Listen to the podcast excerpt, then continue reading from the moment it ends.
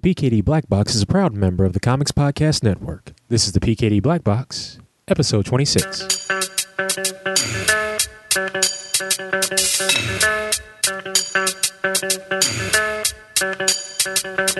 This week's episode is brought to you by Agents of Cult Volume 1 Recipe for Destruction, written by Shawn Pryor featuring the artwork of Andrew Charpon. The creators of Mercury and the Murd and Tales of the Cornerstone bring you the Centered Order of Law and Technology, COLT, a paranormal science defense organization protecting the universe from evil and villainy of all sorts.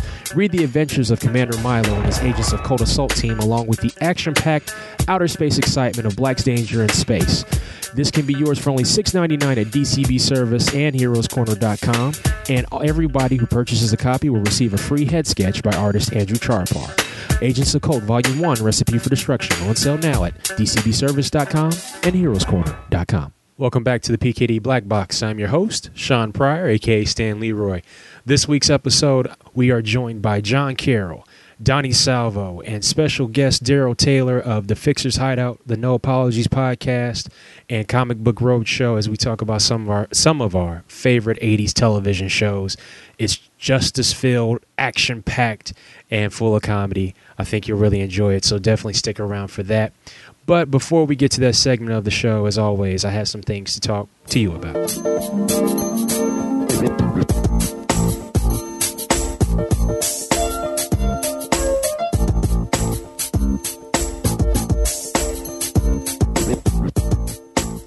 This past weekend, I had the privilege of attending the Summit City Comic Con in Fort Wayne, Indiana. PKD Media was exhibiting some of its books and whatnots at the show. It was the inaugural uh, Summit City Comic Con, is run by Zach Cruzy, Christine Merkler, and Cameron Merkler of DCB Comic or DCB Service, uh, Discount Comic Book Service, uh, DCBService.com.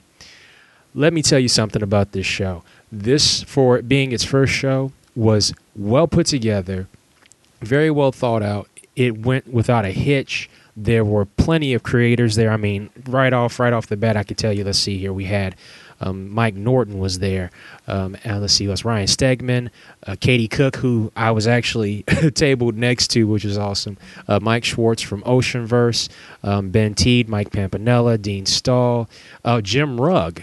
Uh, who else? Who else was there? Uh, Matt Kent, Terry Huddles, Terry Huddleston, Huddle, I can never say Huddleston. There we go. and a plethora of artists and creators. Boom Studios was there. Jeffrey Brown was there representing Top Shelf with a ton of his books and Top Shelf comics. Um, the creator of Ghost Rider was there. There were so many creators. It was just, it was a well put together show. Nice space. Um, continual flow of traffic. The show started to die down around, I say around 4:35 ish, because the show ran from 10 to 6. It was a one day show on Saturday, but it was so well put together. I had a great time. We sold a good number of books. We met a couple of uh, listeners to the PKD Black Box and those who actually read our comics online, and it was uh, you know it was really nice to know that you know people you know whether it be from Fort Wayne, Chicago, wherever they came in to come to the show, actually know what we're doing and that was really great. I had no idea. So, mad props and thank you to everybody that stopped by the table and said hi, bought books. I got an awesome uh, Big Daddy Kane uh, CD single from from my good friend John, aka Match Match Kit John. Uh, actually, you might hear some of the instrumentals uh, during this episode later on, but um, it was wonderful. Uh, the Uncanny Kev uh, from Twitter stopped by and uh, bought some books and you know and, and, thanked us and stuff. And there were so many people that stopped by. Um, Darth Kramer, I, I want to say his first name is Matt, and Matt, if I if I have that wrong, I apologize. Um, of the Legion of Substitute podcasters, uh, stopped by. Adam Bezignotti, who will actually be on this show probably in a month or so. Um, with his book Deuce Ex Comica, um, you know, was there. Dave Wachter, the wonderful Eisner nominated Dave Wachter of Guns of the Shadow Valley was there as well as I said before, tons of creators, great times all around. There were wonderful panels. As a matter of fact, I was on a panel. I was on a panel. Uh, it was the self-publishing slash indie comics panel with Andy Jewett, Steve Bryant, Jim Rugg, Matt Kent, Jeffrey Brown, and Nate Powell. Now, listen, you know all those names I just read, you know, read off. All these guys have like you're either like critically acclaimed, they've been given props in the comics industry, they're hustlers, they do their thing. I'm the new guy on the block. And for me that was just wild because, you know, I, we I haven't been doing this that long, a couple of years tops, and I'm like, well, should I be here? Should I be a part of this panel? Really? Y'all serious? And it was it was great and the panel was led by John Siuntres of the Word Balloon podcast. He's also made appearances on the Around Comics uh, podcast as well, and he's a great moder- moderator. And you know, and I was able to hold my own with the creator of Afrodisiac. you know what I'm saying? I was able to, you know, joke with, you know, Steve Steve Bryant, the creator of Athena Voltaire. I, I, that panel was just amazing, and you know, and and for me, it kind of proved that you know we're, we actually are taking the steps in the right direction to continue to get more and more people to understand what PKD Media is trying to do and the comics we're trying to make, and it's just such a wonderful feeling. Now, speaking of Steve Bryant, I got to hang out with Steve a lot this weekend, and also met two really good friends of his, artists Jim Heffron and Jim Nelson. These are incredible people, very talented artists, and just I I was just so great to meet them. So props to them as well. And I also had the opportunity to meet Chris Niesman um, of the well formerly around comics podcast. And he's also one of the co-hosts on 11 o'clock comics. Really great guy. We we talked a little bit about brother voodoo. We also talked about um, how you know no one should ever cover a bunch of jose luis garcia lopez artwork with a ton of words. Wednesday comics metal men story. That's all i'm saying. But um it was a wonderful show all around. If i forgot to name anybody please charge it to my head not my heart um, oh, props to Evil Money Comics, Mike Pampanella and his crew. They dropped off some Wendy's for me because uh, our brother was starving. I was running that table by myself. And fantastic show, wonderful show. We're definitely going back next year, and I can't wait for it. So to Zach, Christine, and Cameron, y- y'all did a wonderful job. Kudos to you.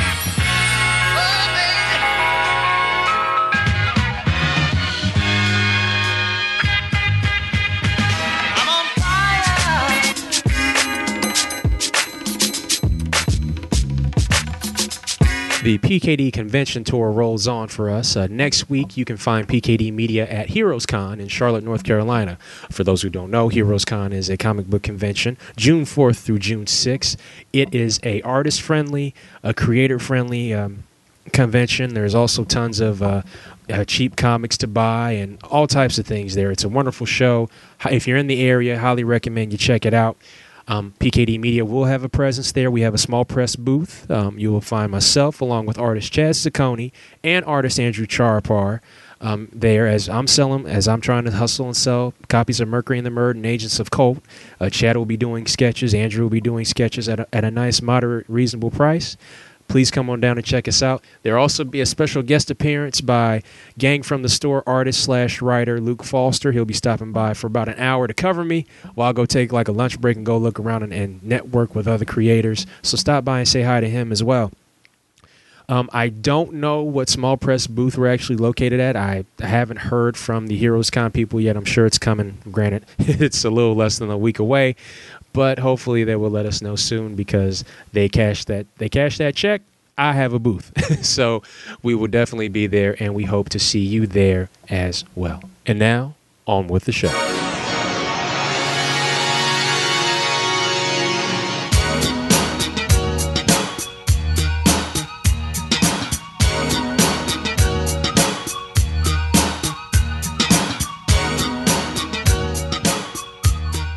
This week we are talking about our favorite 80s action shows. We we will have some uh, probably questionable shows in between, but we, we will allow them and count them. I'm sure I'm going to have a list of terrible shows, but that's okay. On this uh, Skype call today, I have my homeboy Jon Carroll. Jon, how you doing, sir? Uh, I'm excellent. Unlike many of the shows we will talk about. Fantastic. also on the call is uh, my homeboy Donny Salvo. Donny, how you doing today, sir? Good. How are you? I'm, I'm sorry. I just looked up Automan on IMDb. you never saw that piece of shit? With the little orb. See, I ain't gonna talk about that show now. And also on this call, also on this call, um, he is the host of the No Apologies podcast. You can also find him on the Comic Book Roadshow podcast and the Fixers Hideout. Ladies and gentlemen, the voice Darrell Taylor. Darrell, how are you doing, sir? I'm good. Pressure a little high, but I'm all right. All right, there you go. Then that's all you need. Um, also, I must note that Donny Salvo can also be seen on Reality Wasted and the PKD Black Box, and Jon Carroll can be found on the Carroll Chronicles as well as the PKD Black Box as well. All the plugs are now done. And now we gonna get down to the root of this show.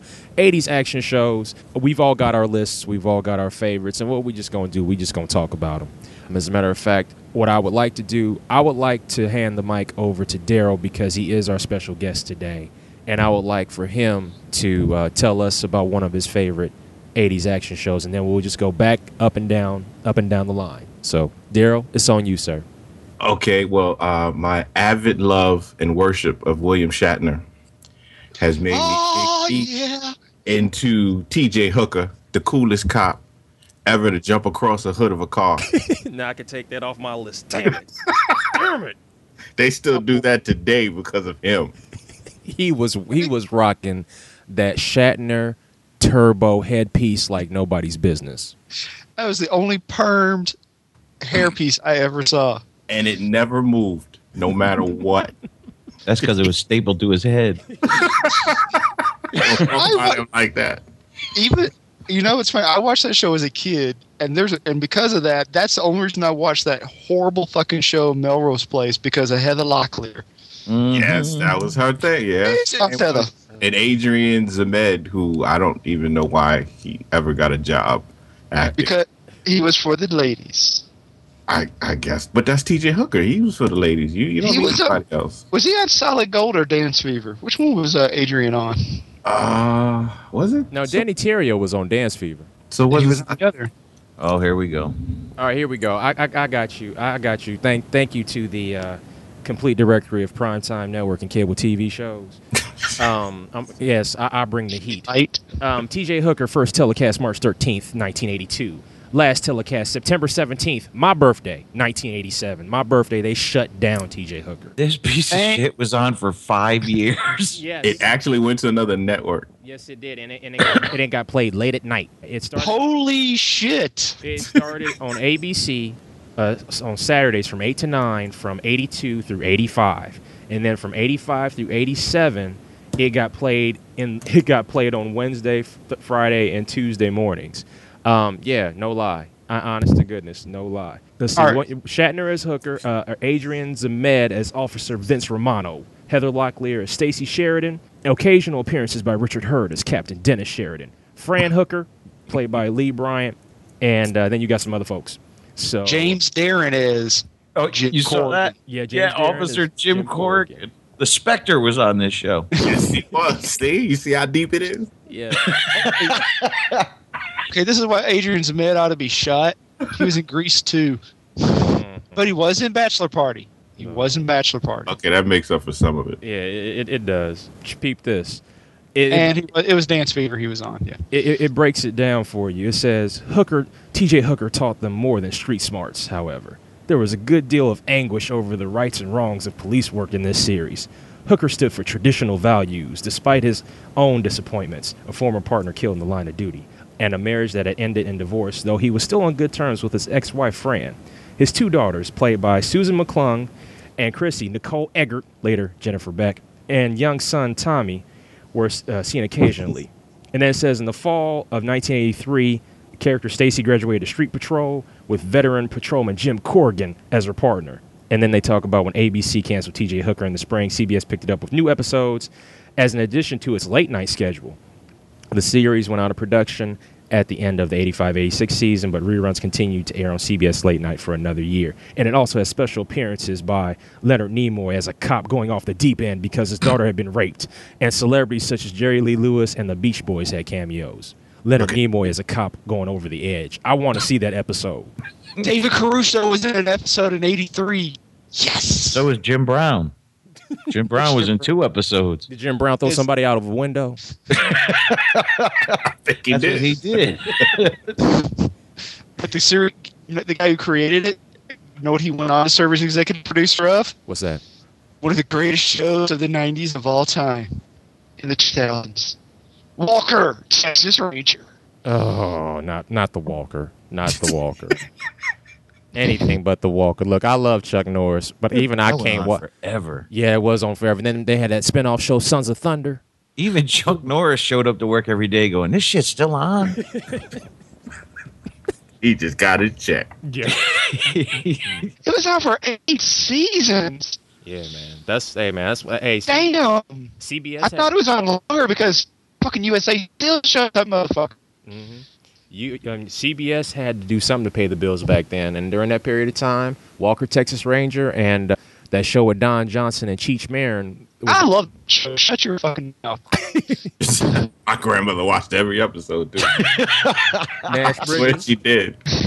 Nash, Nash Bridges, and they always had that uh, stunt casting. They bring in Stone Cold Steve Austin. Yes. no, that's right. Uh, yeah. JMS was one of the original creators of Walker. Okay. Cool. All right. Cool. All right. Wow. See, see, when you mention the power of JMS, everything clears up. uh, Clears up on a Skype call. It just did too. yeah, it was just like it got quiet. It was like the heavens opened.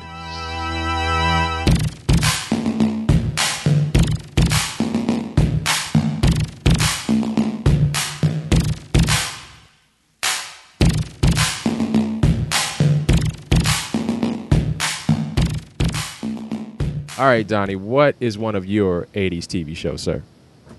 One of my favorites. I'm gonna have to hit right off the top with the A Team, man. Damn. Cross that off my list, too. Talking about A Team. that on his list. Okay, you're talking about A Team, who uh, elite special forces, who apparently went to the uh, Imperial Stormtrooper School of uh, Aiming. like here, we're gonna fire eight thousand bullets, and we ain't gonna hit shit. No, but they would always blow up a big house and all the bad guys would fall. That's right. They learned how to shoot from the GI Joe uh, cartoon. Yes. Exactly. I thought it was from Stormtroopers, but yeah. No, man, but see, A Team was dope. A Team was dope because they could say, see, A Team was MacGyver before MacGyver was MacGyver. You know, they would build weapons out of everything. I remember one episode where they had to help this small town and they didn't have any weapons, but they had like all these heads of lettuce. You just was every every, episode. third episode. but they had. That's like saying I remember that episode where they wore pants. It's like saying that episode where BA didn't want to fly.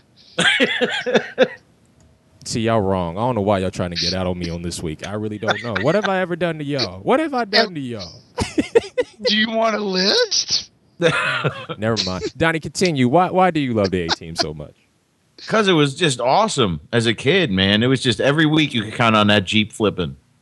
Every week.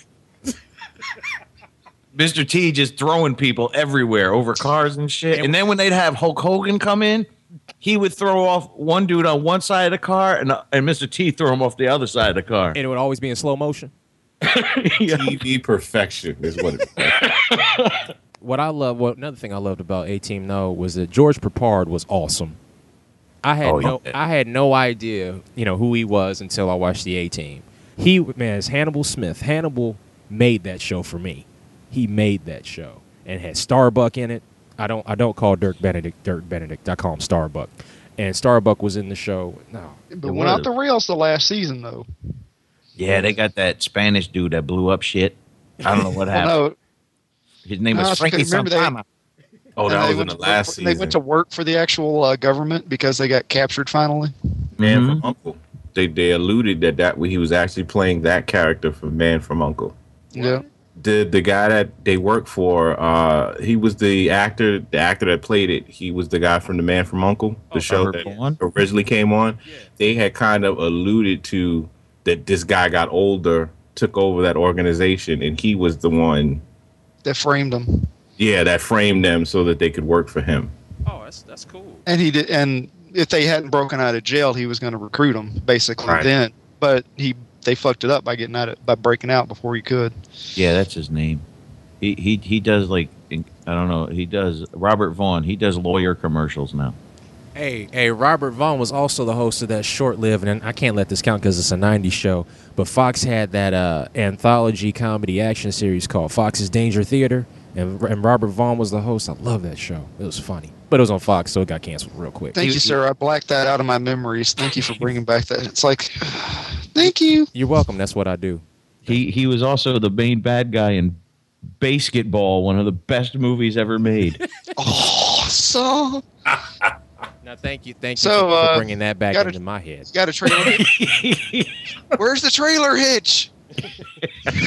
Check this out. Um, once again, going back to the reference material, in the pilot episode, um, Peck, um, Peck or Face Man was played by Tim Dunnigan in the pilot.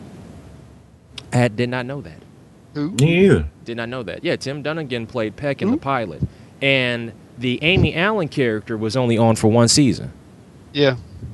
really? She was Oh yeah, because her friend from the paper or another. That's right, because another friend of theirs came in to replace her for the next season.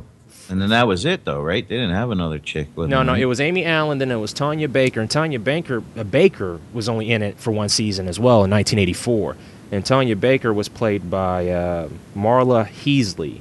Amy Allen was played by Melinda Culea. And uh, Frankie Sanchez's nickname was Dishpan. Boy, you can't get more stereotypical than that. How you gonna call somebody Dishpan? I don't know. With the uh, Florent, the guy who was the gay Brazilian that was one of the new Guardians back in the late 80s. Yeah, no, good point. Never mind. Never mind. Never He mind. died of AIDS. Come on. Yeah, that was Really? that was foul. Really? That, that that was foul. But no, no. But Hannibal had the cool disguises. He had the cool disguises. He always dressed up as people. Godzilla, too. Yes. Remember when he played the Asian uh, woman or something? He was like dressed up in the uh, Asian outfit, Giving people massages and shit. and nobody nobody recognized him. nobody thought it was strange. Here's what's funny though: Colonel Decker, Colonel Decker got replaced by one episode by Colonel Briggs, played by Charles Napier. Oh yeah. Oh, yeah. Charles Napier. Come on, we all watched Charles Napier in a couple of movies. Yeah, we did. Yes, we did. Charles Napier is one of those. It's that guy, he man. was in Three Ninjas Knuckle Up. See, you need to stop bringing up this bad shit, man. I ain't trying to talk about three ninjas on this show. Says the man who wanted to talk about Auto Man. Auto Man is awesome. that was a He big old was- Tron ripoff. He was in Rambo. the car took the car took 90 90 degree angle turns you cannot stop that car. I know they ripped on tron. I don't care. He talked to video games to get clues. I don't care. Auto man was awesome. And he couldn't go out in the daytime because everybody would turn on the electricity because nobody nobody used the electricity at night. i wasn't the only one that watched that show. Darrell watched it too. I didn't want to see. Darrell got it off of Netflix. man, man, that- man, that show was so bad they didn't even put it on netflix Somebody plugged a toaster. and it was like, "Oh no, Charles, I have to leave That you." sh- That show was. Oh, I'm sorry. That show was so bad. Even sci-fi goes. You know what? Nah, I think we're gonna pass. yeah that is true that is true because sci-fi's got like a slew of dean cain movies and eric stoltz movies ready to play and they're just like yo auto man ain't hitting and, Never mind. And, Never- and yo, man, they play played every bad uh, sci-fi series ever made. Dude, they played VR five on infinite loop, and Auto Man ain't never been on Sci-Fi Channel, ever. Manimal has. Hey, man, Manimal is dope. Leave Manimal alone. we go. Dude, We gonna move The to fucking 18. show. Uh, Au- Auto Man had a fucking sidekick named Cursor. Come on, fucking Cursor. Hey, man, it was and refer. it was the and- 80s. It was technology was new, computers were new. Did nobody It know was what a mouse was? credited as Cursor. I don't care. It was awesome. Cocaine was just flowing in the streets, man, in Hollywood. You don't even know where it's going. Yep. That show was so horrible it didn't even sh- air the last episode. Hey, that was Desi Arnaz's son. You leave him alone. exactly. He needs a job. Desi Arnaz, Babaloo! Desi Arnaz will come out from the grave and start singing Desi Arnaz Babaloo. saw that. He said, Desi Jr., you got some splaining to do. he could have played. Yeah, this is the, this is the piece of shit he did. Glenn Larson did between Battlestar Galactica and Knight Rider. Yo, man, leave Glenn A. Larson alone. Auto Man was tight.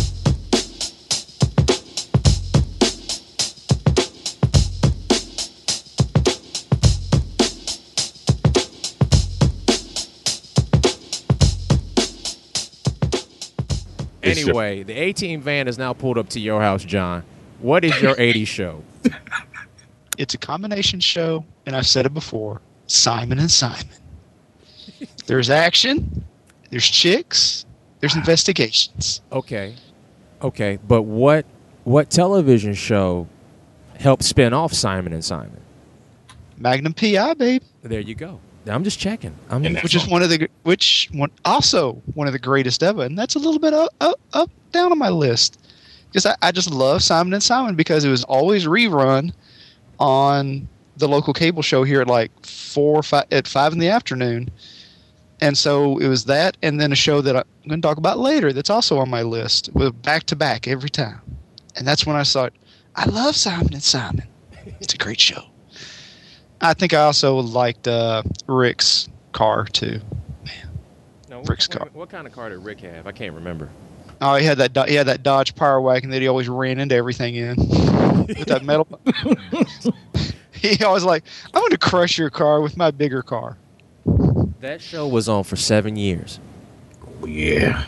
And it deserved every single year. Yes, You yes, couldn't it touch did. CBS. That run that they had, I think that block of TV shows, you couldn't touch it. I think it was like a Sunday block.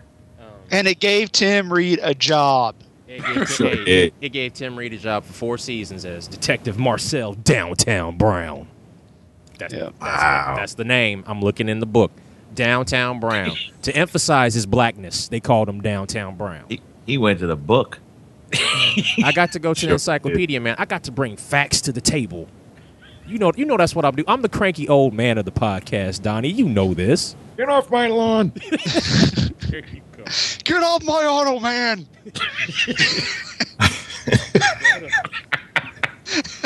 You know, Auto Man couldn't exist. man. You know, he couldn't exist at this day and age because that's why he had- you turn on Skype, he's gone. You turn like in your iPod, he disappeared. What kind of hero is that? When you think about it, like he can only work unless you don't turn the electricity on. wow. All right, well, we've already made fun of uh, Shawn's next choice with Auto Man. You want to go back to Don? Go back to Darrell? No, man, that wasn't my choice. Wasn't Whatever. My choice. I was gonna talk about, it, but it wasn't my first choice. Yo, All right, go ahead, man. This But- is your show. But but, but first, first, What? I, I want to let y'all know. I want to let y'all know that Downtown Brown, when Downtown Brown departed in the fall of 1987, Tim Reid had moved on to star in his own series, Frank's Place. Which He was nice. Yes, it was a nice show. CBS just really did them wrong. And he was replaced on the force by the much less friendly by the book Lieutenant Abby Marsh. Now, now my show, my 80s show, which is not Automan. Automan was down on my list. And, I, and I've put this show above Street Hawk. Oh, Rip, oh no, Riptide. I knew it. I love Riptide. You want to why? I thought we already talked about Thunder in Paradise. No, Riptide. we ain't talking about no stupid boat and, and some wrestlers. We talking about Riptide. Watch it, crime, brother. crime, crime. So Riptide ran from now, uh, January of '84 to April of '86, and it was one of them series that had Joe Penny in it. You know Joe Penny from Jake and the Fat Man. Don't act like you don't know. Don't act like you don't I, know. my mom watched the shit out that show. Mm-hmm. But see, and let me run it down for you because I know y'all don't know. Preach it. I'm, I'm about to educate you. Uh, Nick and Cody. Oh, I watched Riptide. Okay. Nick and Cody were two Southern California beach bums who decided to go into the private detective business. See, everybody went into the private detective business, and they... y'all wrong, man. Why y'all getting out on me? Just for the record, that wasn't me. I know, I know, it was Jon. I, I saw, I saw the Skype signal. I saw it. Anyway, They had a fucking houseboat. They didn't even have a cool boat. they had no man. They, no, How they- effective were they in a storm? No, they had, they had a pier. See, they had a pier and they had a helicopter. They had It was a it was a fifty eight. It was an old piece of shit Remember that helicopter. episode where the criminal ran on land and they couldn't get, they get? couldn't get to him. they said, "Never mind." No, see, but the thing is, they had that cool helicopter, um, and it it did look ugly. It's called the Screaming Mimi, which is an old school uh, Sikorsky helicopter, but it had all that techno- computer technology, and they had the guy that always tried to build robots, and his robot called Roboz or something like that would never work right. But see, that was the emphasis of the '80s. Everybody had a crime show. Everybody had- had crime shows. Had more high technology than Auto Man. E- Exactly. Leave Auto Man alone. Leave him alone. He ain't do nothing to you. Anyway, like I'm saying, I used to love Riptide. It's one of my favorite shows. But see, that was also during a period of time where every network had a helicopter show. ABC had Blue Thunder, CBS had Airwolf, and NBC had Riptide. And Riptide had the lowest budget of the three because they had the shittiest helicopter of the three. Are you gonna Well, by my NBC right now? No, I'm not trying to kill it. I'm not talking about the shows. I'm just I was gonna making say- a mention. I said They just took a NBC helicopter in- from MASH and painted it pink. No, this is a little later than that. This is don't forget this is back in the late mid '80s when NBC was like they are now. When they're like, yeah, you in last place by quite a lot. Yeah, they were like, yeah, we just gonna let this run, and when these episodes are done, you're done. So they just burned up them eps, and that show was gone in two, after two seasons. But I loved Riptide. So- Perry King had the old school station wagon with the wood paneling. Yes. All right, y'all done cracked on me enough.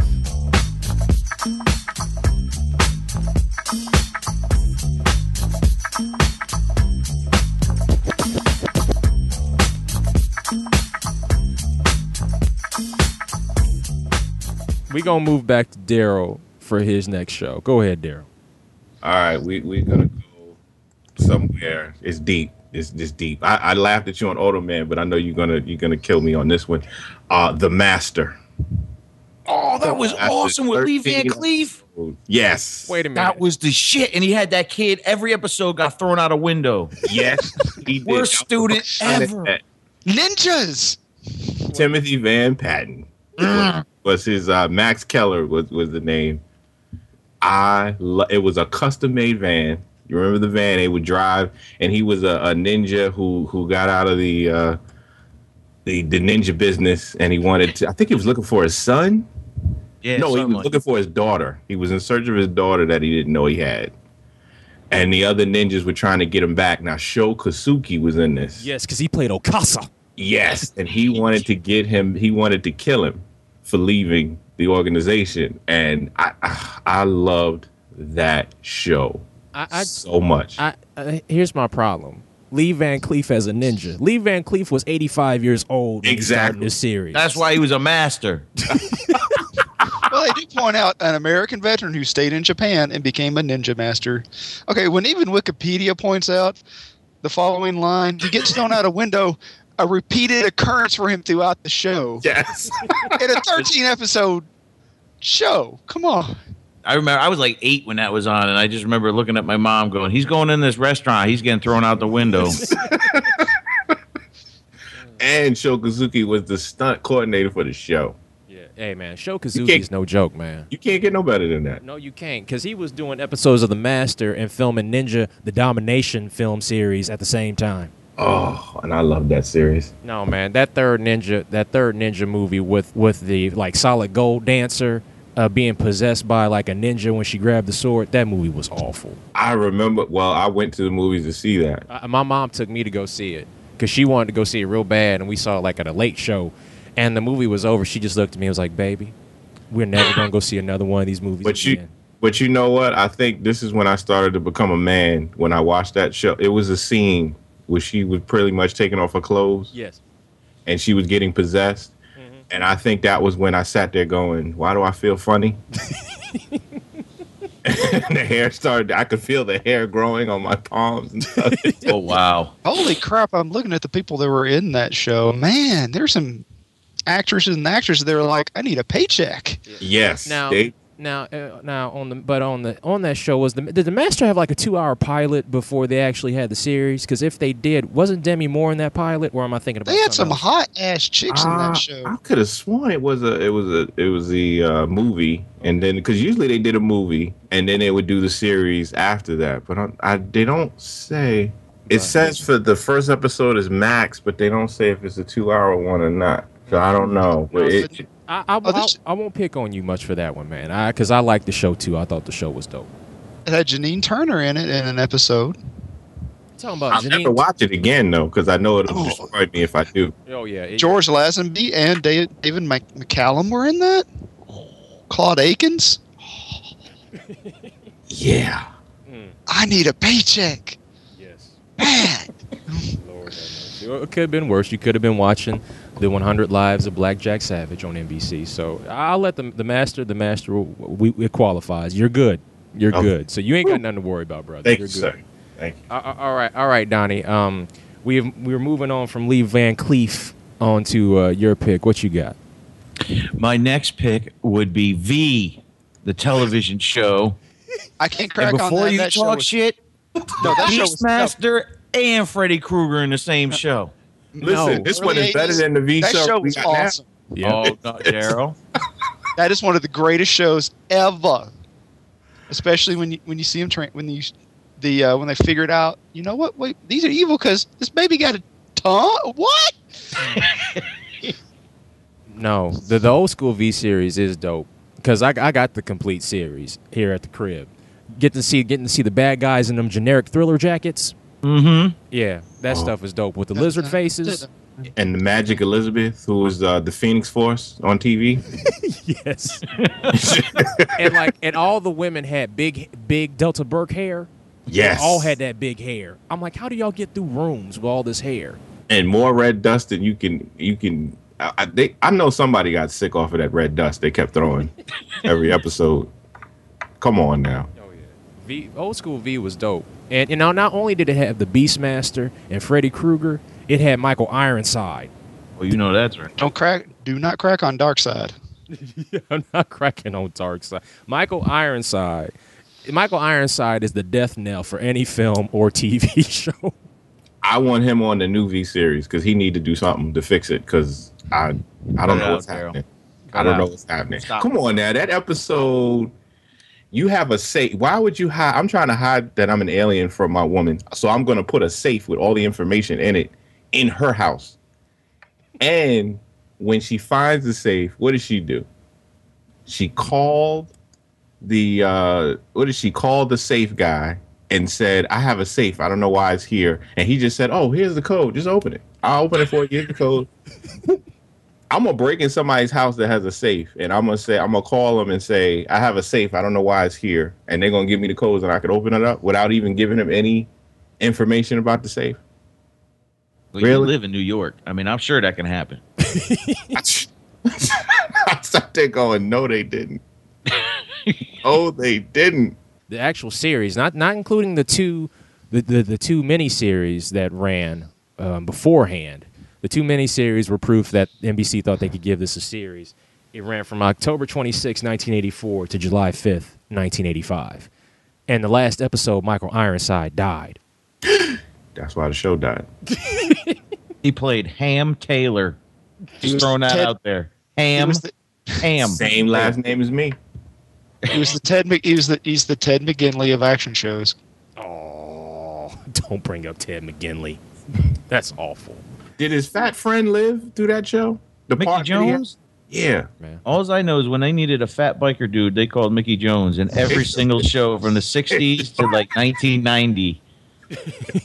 You put that sandwich down, get on that motorcycle. You or even better, no, keep the sandwich. Eat it while you're riding. right. Come with me. Do you remember when he, he was on uh, what do you call it? Sanford and Son. He played um he played Fred's neighbor Oh, yeah. Yeah. towards the end. Mm. He was even on the A team. He played radio DJ cowboy Billy Bob. You just blew my Two episodes. And he was on TJ Hooker. See, I told you. I don't want to do this show no more. I'm done. He was on Auto Man for one episode. No, he wasn't. yes, he was. He played gang member number two. Y'all He leave was Auto two Man Simon alone. and Simon. Auto He was on Baywatch for two seasons. He was on Simon and Simon. He was Ron, Survivor Store owner guy.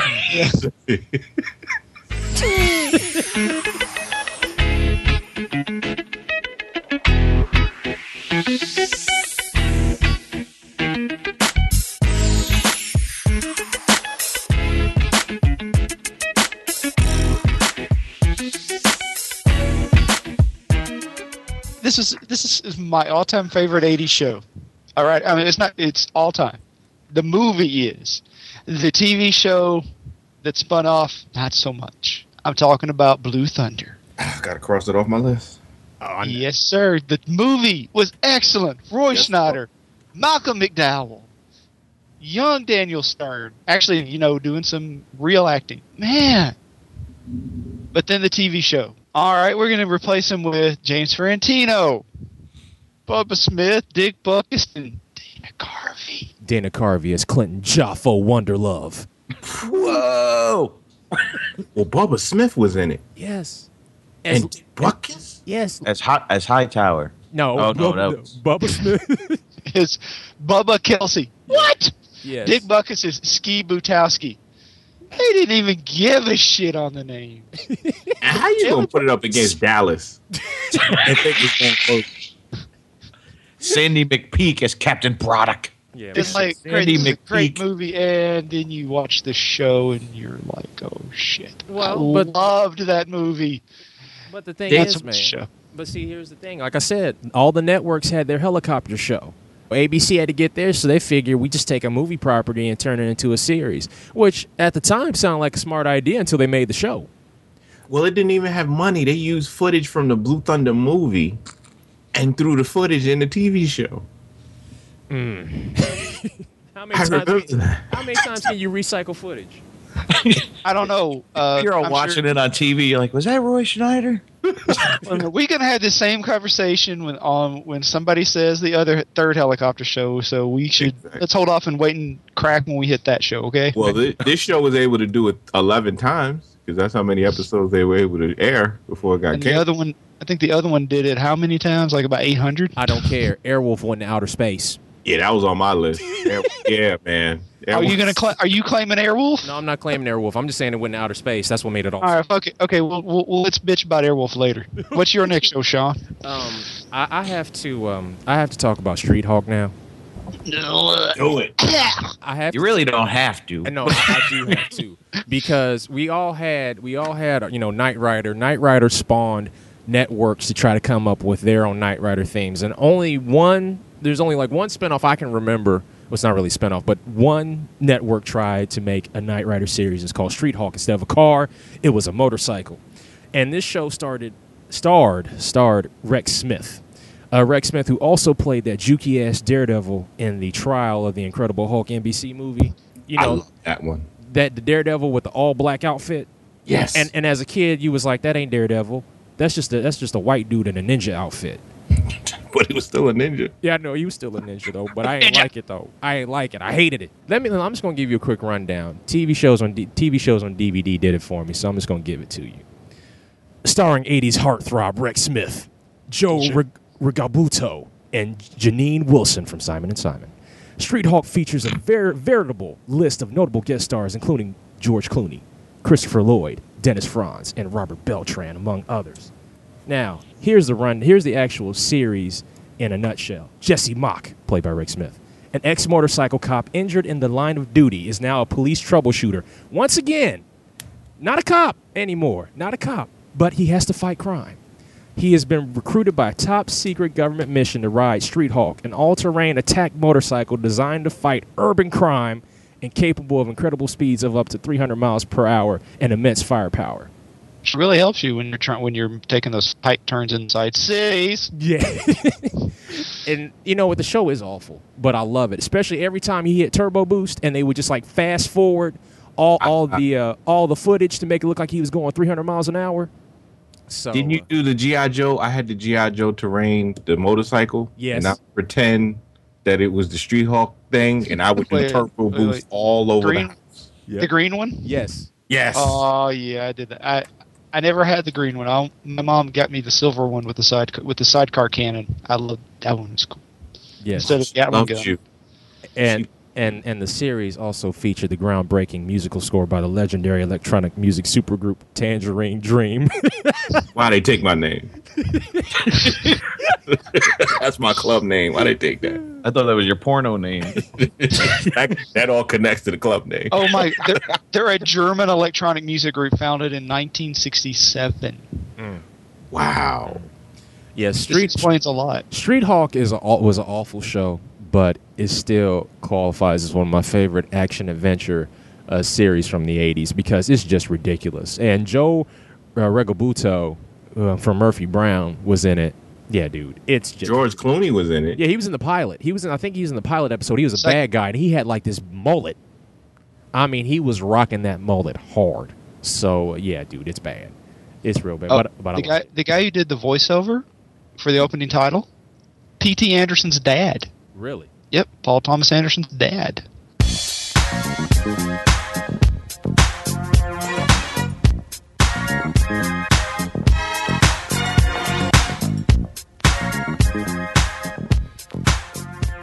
I've killed the show with with my talk about Street Hawk. So Oh wait. We still got somebody here. Come on, Darrell. Bring the pain. Bring the pain. All right. I'm going for it. I'm going for it. TNT. Cross that off my Fuck you and your TNT. It went in production from 87 to, to from uh, 1987 to 1990. It was Mr. T's first uh, role, you know, first TV show that was just geared around him, and he it was basically uh, he was basically Luke Cage without the superpowers because he was framed for a crime he didn't commit, and uh, his name was T.S. Turner, and uh, he was fighting to keep kids off the streets. Does it sound familiar? I pity the fools. he wore gold chains. Does that sound familiar too? then Amy Taylor came in. She was a young hotshot lawyer. Um, she her whole thing with the show was to try to prove that you know clear his name while they they fought crime and in you know in the streets they would have all these. Every show was a message basically, and he owned a gym. And when you know they would try to do things legally, when it didn't work out, he would go into the lo- every episode. He would go into the locker room. You get the music, and then he would put on a leather coat, and that means somebody getting thrown through a window. and it was that dude from The Master. It all connects. I love that show. Like I would, I love Mr. T anyway. I mean, the cartoon was going on around that time. Oh, I hated that cartoon. I- Mr. T and the T Force. That fool had a dog with a mohawk. Come on now. everybody did gymnastics. Remember that? Yes. They Yes. fought crime doing gymnastics. It could be done. No, no, no. You know what? Sing I- his Mother's Day rap. Stop it. Do not talk about the Mother's Day rap. I pity the fool. Don't don't you do it, Donny. I know you won't let you do it. Go ahead and do it. Mother. There ain't no other. That's all I'll do. Oh. No, see, see, you you wrong. You wrong for that, Darrell. see, you wrong for that. I'm tell you why you wrong. Because it ain't right. See, I, see. Now we got to talk about the other two seasons real quick. Yes, we do. Go ahead. Do in, in, it. in the fall of night, and I'll buy. I will bypass my next turn to talk about the next two seasons. In, in It the, was- in the The fall. whole of- thing was on Family Channel. yeah, the third season was. Oh my God, it's Canadian. No wonder. In the fall of 1988, when TNT returned for its second season, there were a number of changes because that show was broke. Gone, for the most part, were Turner's suits. Gone was the stylized routine in the locker room, and gone were the many were many of the supporting players TS now worked out. sorry, gone were many of the supporting players. TS now worked out in an office in Decker's gym, dressed more informally, and got into fewer fights, so they couldn't throw the Van Patten kid out of the window anymore. The stories dealt more with social issues and violent crimes, and young Joe Casper, who lived with Decker and worked part time at the gym, was added to the cast. Now, in January of 1990, TNT returned for a third season on Cable's Family Channel, now ABC Family. T.S. Turner had a new partner, Amanda Taylor's younger sister Terry, with no explanation of what happened to Amanda, a new contact on the police force, Detective Hargrove, and a return to somewhat more violent, cr- violent criminal cases. TNT. They destroyed that show. They showed. It's hard to blow up uh, something it should be blown up already. hey man, I like Bite your TNT. tongue. Uh, yeah, exactly. I like TNT. I, I like this. So you ain't alone. You ain't alone. You ain't alone, Darrell. oh, also on the T, uh, Mr. T and the T Force, Phil LaMarr did voices on that show. A young Phil LaMarr from From uh, LaMarr did voices for everything. Yes, yes. And uh, but anyway, I digress. Donny, it's back to you, sir. Uh, I'm just going to talk right quick about my man Simon McCorkindale, otherwise known as the Manimal. Oh, on my list. I'm taking the. f- I'm taking. I'm just gonna sign off. For, I'm. I'm He I've already played said- Professor Jonathan Chase. Eight episodes this show lasted. yeah, uh, they even had William Conrad from the aforementioned Jake and the Fat Man, and Cannon was the narrator. Oh, but only they could only afford him for half the season. Damn, they had no money. Nope. you got to explain to me. There's only eight episodes, but why do you still have such an affection for this show, man? Because man, I remember watching this as a kid. I think it came on after um, it was on Friday nights Mm-hmm. on C- CBS, and I think it came on either after the Hulk or the Dukes of Hazzard. I'm trying to remember. Hazzard I'm thinking was of. Hulk. It had to be after Hulk because uh, Dukes of Hazzard was seven o'clock. Well, I'm sorry, eight if you're on the East Coast. And I just remember, like, I used to sit my ass in front of that TV as a kid and just watch, like, all three, boom, boom, boom, one right after the other. And, um, yeah, I don't know. I used to just, I wanted every week as a kid, I want to see what animal he would turn into next. Didn't you lie to yourself and say he's gonna turn something else? I know he is. I Yeah, still well, lie one to in three myself. shot to get it right. I still lie to myself. It's like someone couldn't go to the pet store and get a mouse, a ferret, something. He did turn to a horse though. no, he didn't. Yes, he did. I don't remember the horse Was he- episode. It That was would explain horse. Streaky the Super Horse. I think it was a case of they would try they killed a, a jockey or something. He turned into a horse, and then he did a dolphin and a bull once. But it was just so you didn't even see him transform. You just saw the horse. he The was horse in one shot, glasses. Right? And then the horse was in the other shot. And I think his partner had to ride him or something to infiltrate the the this the uh, place. That just sounds wrong. Yeah, I knew. Yeah. That sounds like the backstory of Streaky the Super Horse, which is the actual case. Because Streaky the Super Horse is an alien that turned into that because it had a, a horse for uh, Supergirl because he had a crush on Supergirl and that's and he got stuck in that fo- form. Oh, it was high stakes because it was a horse trainer recognizes her stolen horse in a race. So he they help her find the horse. That's what it was. And we're still talking about Manimal. Oh I'm ashamed of myself. And I just want to say, Detective Brooke McKenzie, the ever popular Miss Melody Anderson. it also had Oh. the guy from Automan, Walter the the Bitcher, or whatever his name was. It all goes back to Automan. Exactly. it is right. Because Automan is powerful. Don't you forget. And they used the same scene in both movies. In in both Animal Man and Auto Man. they filmed back to back with the same scene, and they just used different angles. See, leave it And alone. Breath of the Dragon, yes, they did. leave it alone. Leave it alone. y'all gonna leave Auto Man alone. He ain't do nothing to none of y'all. He ain't do They nothing. get its own scene. we just gonna take other shows and just use different angles. How bad is that? That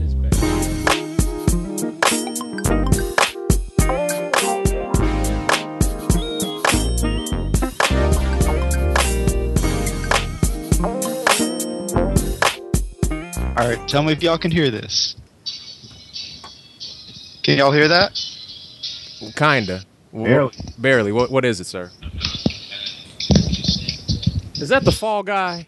Oh yeah, the Stop greatest, playing. that is Shit. the greatest I'm the indie show stuff, of all time. That's on my list, man. Now you, I gotta cross that off. Thank you. Uh, That was the show that was on after Simon and Simon. Oh man, I got the guy to kiss and tell. I see ladies plenty. that is when you get older and you realize you know what that was an fu to his ex-wife. It sure was. It was like I was on the way up, but then I started coming down while you were on the way while we passed. And hey, guess what? I've got a show and you ain't got shit. Well, that was a human. Then he left and did the human target, and that's all I'm gonna think about. you talking about the old school Human Target? You mean? No, he actually in in the No, new Human. Target uh, uh, see, show. He actually is one of the. He was the Human Target just before the new guy came in, and he took the mantle Oh, after he got killed on that show. so I, I love that. I haven't seen that. I haven't seen that episode yet. I'm, I'm behind. He- I'm behind he- on my TV. He's also the yacht teacher on Community. Yes, Lee, Lee Majors. Mm-hmm. That's why. Lee, Yeah, that's why dude, they got this. They got this boat in the middle of a parking lot of a community college, and he's teaching boating. when Chevy Chase fell off the boat, I was crying. They were like, "You can't save him. We can't go back. We can't go back." And He's in the street. He can't get up. But see, but see, Lee Majors had the coolest name in the Fall Guy, Colt Seavers. Oh, I was just gonna bring that up. You damn sure are. Wow, chicka, wow, wow. I think I just got a new stage name right there. Colt Seavers, and We he gonna had fight for that one. and he had that truck. he had that truck though, and that Oh, truck yeah. was tight. That truck was a dream. Oh, you remember how you were talking about how you were like, "Did I feel I've all of a sudden hit puberty?" That was Markie Post for me in that shot in the opening Mm. credits when she turned around in the bikini, and I'm like, I think. Marvelous. Oh, yep.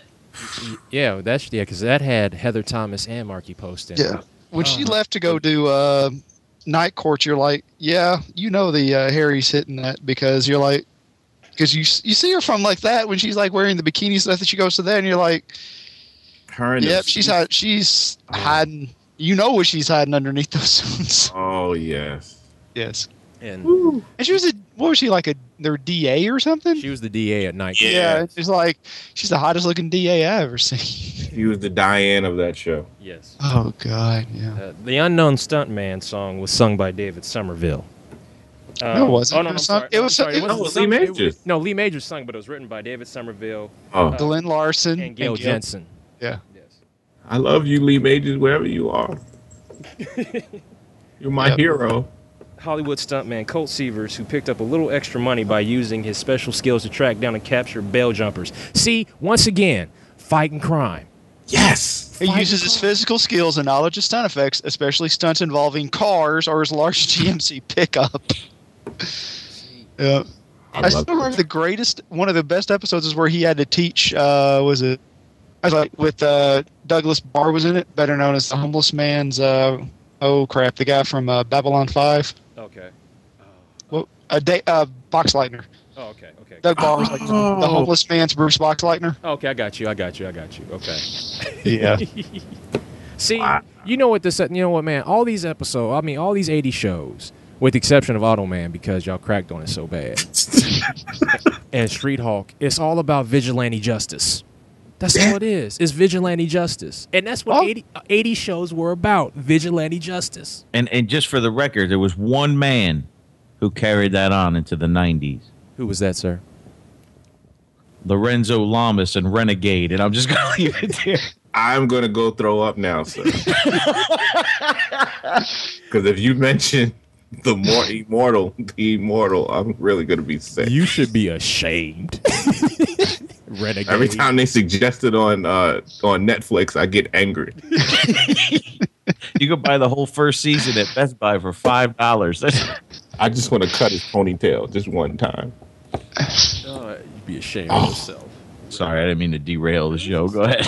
This whole show has been derailed.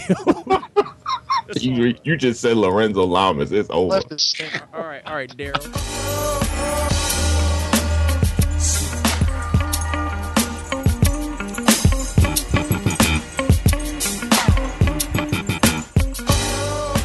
Right, I'll, combine because I was going to say Man Called Hawk, but I love Spencer for Hire. So since both those actors were on there that I love, oh. Robert Urich, because he did Vegas, which was my sh- that was my show Yes. before he did this, and Avery Brooks was on here, and I those two together, they were the the Luke Cage and Iron Fist when they teamed up. Like they are the perfect team when they get to get. They can take down any mafia, any any any villain.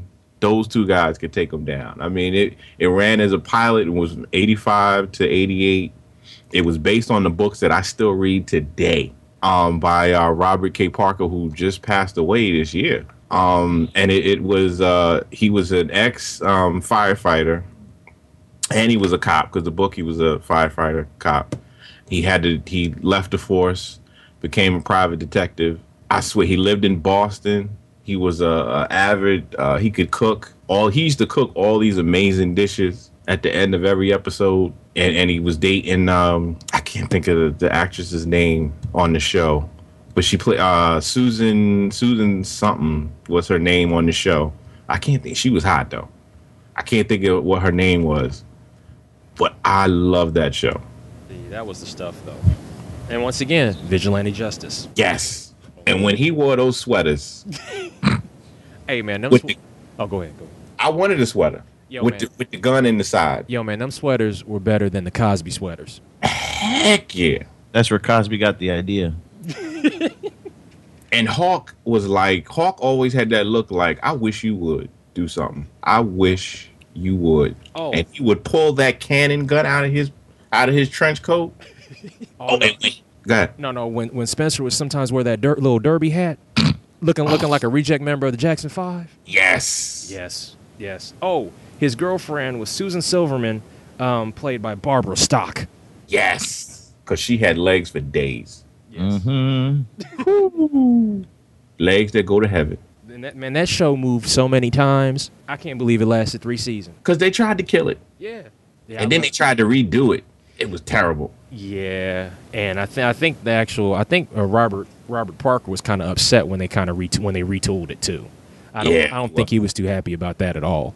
Oh, he was an consultant on it, and no, he wasn't happy with the with the end product, the changes that they made on that show. Yeah, I, I don't I don't I don't blame him, especially when it, when and see I'm still hurt that a man called Hawk had a short run. So Never got a chance. no, but hey man, but back then that was a big deal, man. I mean, think about it. You had you had a brother in an action series, an action action detective series on ABC. That was a big deal because remember when they came out with a man called Hawk, CBS a while later came out with a show with Carl Weathers, and that only lasted like three weeks. It sure did. We're not gonna talk about Apollo Creed, but it, it just I'm like, how you gonna put that up against a man called Hawk?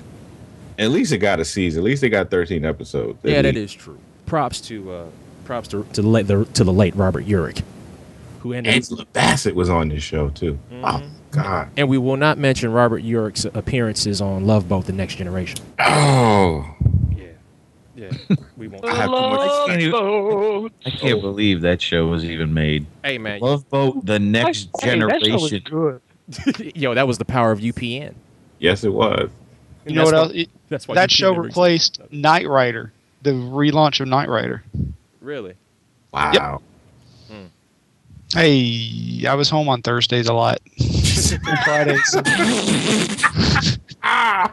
I was home on Thursdays and Fridays because those were the nights I had off. Hmm. Hey, you Sitting work in a front Sunday? of the TV, going, "Well, Love Boat: The Next Generation's on, or I can watch anything else." I lived in I, the town I lived in. I didn't have cable. All I got was UPN and ABC. oh no!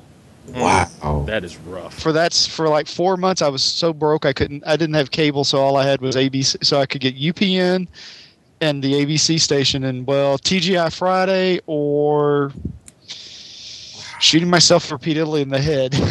How did you get past that? How did you get through that with your sanity? That is bad. Jon, you just made me feel better about myself. You sure did. I'm gonna hold my head up high. Lots and lots of heterosexual porn. I don't care what happens. I I, I do crack. I, I rob a liquor store. I'm going. I didn't watch Love Boat Generation. People right now are going, "I may be homeless, but I never watched Love Boat: The Next Generation." Y'all ain't right. All right. my my night job. Uh, I I work from. I had a job where I worked ten to six in the from ten p.m. to six a.m. So I got so it was like I had nothing to do before I had to go into work. So All right. Wow. All right, Donny. good drink. Next time I see you, man, I'm gonna give you a hug. Get two hugs. All right, Donny. What's your next show, sir? Uh, my next show is a show about vigilante justice, and it is called The Equalizer. Damn it, Donny. Oh, damn. that was gonna close out on the Equalizer. All right, well, skip it. No, Go no, no, around. No, no, no, no, no. You called it. It's okay. I can find another show. You don't worry. understand, man. He was a role model to me. I was a little fat kid, and he showed me fat people could do cool shit. He was British. but it was on TV. I know. That's why it was kind of. It's kind of like I had a suspension of disbelief. Hey man, But- the Equalizer was dope though. Go go ahead, Donny. And they to redid it, and it's it's been on uh they redid it in HD too. Really? Wow. Yeah, it was on uh, HD net for a while. So you can see how old he got. on Yeah. You could see him aging during the episode. But no, man. Hey, he He had was only in his mid fifties. he had that cool car, oh, And- you know that's right. and he was just smooth. He even beat up people smooth. He killed people. Yes. Yes, and his son, his right. son is Billy Zabka. Enough said. Yes. No, now Donny, why else did you? What, why else did you like this series? I mean, I got my reasons, but why did you love it so much? I'm serious, man. You never saw like you you saw um like Jake and the Fat Man. Well, the Fat Man sat in the damn chair and made the skinny dude do all the work. He didn't do nothing cool. He sure did. No, half the shows we talked about, I keep thinking of the Family Guy parodies of them. But no, I mean, I don't know. It was just it was just cool. It was like you know, people got screwed over and they needed help. Man, Who you went to the Equalizer, you know, and then he came and it was just like it was just awesome. It was just an awesome show. Remember when he saved that project? Which time? He took over. He remember he took over the whole pro. He took over the whole apartment building because they were getting terrorized. Wasn't that Death Wish three? Well, I'm not saying they didn't pull it from other things. I'm just saying. Oh, And he no, I just remembered why I watched Love Boat. Phil Morris was in it. Didn't Phil Morris play Jackie Chiles in Seinfeld? Yes, All right, we're gonna keep talking about the Equalizer. Um, because he's looking for a lifeline to get out.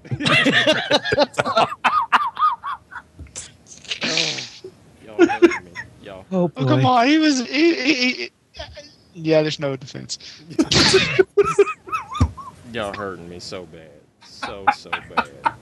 He was. Uh, damn, I can't find anything good he was in. He's trying to save himself. Swim harder, man. You can make it on the boat. Come on. we want to help you. We do. Help. Well, go ahead, Shawn. Tell us about the Equalizer. I just like the fact, like many of the other vigilante. Martian justice- Manhunter. There you go. I knew he was going to be Martian Manhunter. He, yes, he was. He, he um, Phil Morris is Martian Manhunter in Smallville. We'll give him that. and Vandal Savage. He was Vandal Savage. He was Vandal Savage in Justice League Unlimited. Oh, he did the voice. Oh, okay. Yeah. Okay. Yeah. So he, beat his most famous character I know him from is a white man. Robert McCall, the Equalizer. Oh yeah. I mm. lo- my mom would not let me watch that show. She wouldn't. No, I was like, Mom, it's an old, it's an old actor, and because she watched a lot of those shows with older actors, especially CBS. She's like, no, like why? Because he's killing people. I was like, okay, No. But you never saw it too much. He would take them around. You know, it was like more dangerous. Like he would take them somewhere, and you know what happened. Mm-hmm. And he always had no that, he always had a silencer on his gun too. Yeah, Yes. see, and that and that was ruthless because I never saw that on TV before. I was like, That's this right. dude is cold. He did what he had to do. Yes. and didn't give a damn. he solved your problem. Yes, he did. That's right. That's what the equalizer does. this old British guy did things the old Italian way, and he just, yeah, I got things. well, it was basically, it's basically like, okay, uh, James Bond retired. What else is he gonna do? 'Cause, I mean, that's it basically is what, really. yeah, that's pretty. Yeah, that's that's there. I mean, it's You basically it. like, okay, he, this guy who used to work for MI5, killing people, has still got contacts, and he's like, fuck it, I'm retired. You fuck with my friends, I fuck with you. Burn notice when it's young. I mean, you know, Burn notice is a little bit like that. It's just that he's not older, but Yeah. it's in that vein.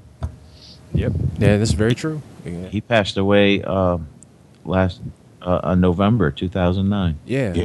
Yeah. Oh yeah. And not only that though, Equalizer had that tight ass theme music too. Yes. it did. And see, and that, and see, and that was the other thing about all these '80s action shows that we talked about, with the exception of Automan and Street Hawk. They all had tight theme songs, Yeah. airtight theme song. You don't have that no more. No, you don't, man. Either either they get a band or they take a song from like some band or or from like an old rock rock rock group or whatever, or it's just jukey. But no, man. Back then, theme songs were key. Yeah, yeah. A lot of them became like hits on their own. Sure did. Sure did. Yeah, sure. I was gonna say this has been the only show that we've mentioned or are probably gonna mention that had no unintentional comedy. Yeah, we didn't have any. No. You watch the show and you're like, he's gonna fuck that guy up. the whole time you're like, this old motherfucker is gonna fuck this guy up. Either he's gonna do it or he's gonna have somebody fuck him up. Because I You remember almost the feel one. bad for the bad guys. You're like, I remember the one where the guy was terrorizing the model or something. She was a model or something. He was Oh, terrorizing her, and he straight up just killed him. He was like, and she asked him what happened, and he look, he gave her that look like, "Don't ask me. Just know Oh, that the- he's not- he's not gonna bother you no more. Don't don't ask me no question." The uh-huh. episode at the the episode where he was at the wedding and the people like burst in and were like holding up the mob. It was like an old mob wedding or something. And he was like, he just slowly fucked everybody up in it. Man. Well, he ain't gonna do it fast. I mean, I was like, okay, guy goes around the corner. He's like, I gotta go pee. I just wanted one scene where he sat back in a chair and said, "You know, my pressure up. I can't. I, I gotta rest for a minute. I can't do this. I've had too much fishing. I gotta take my pills."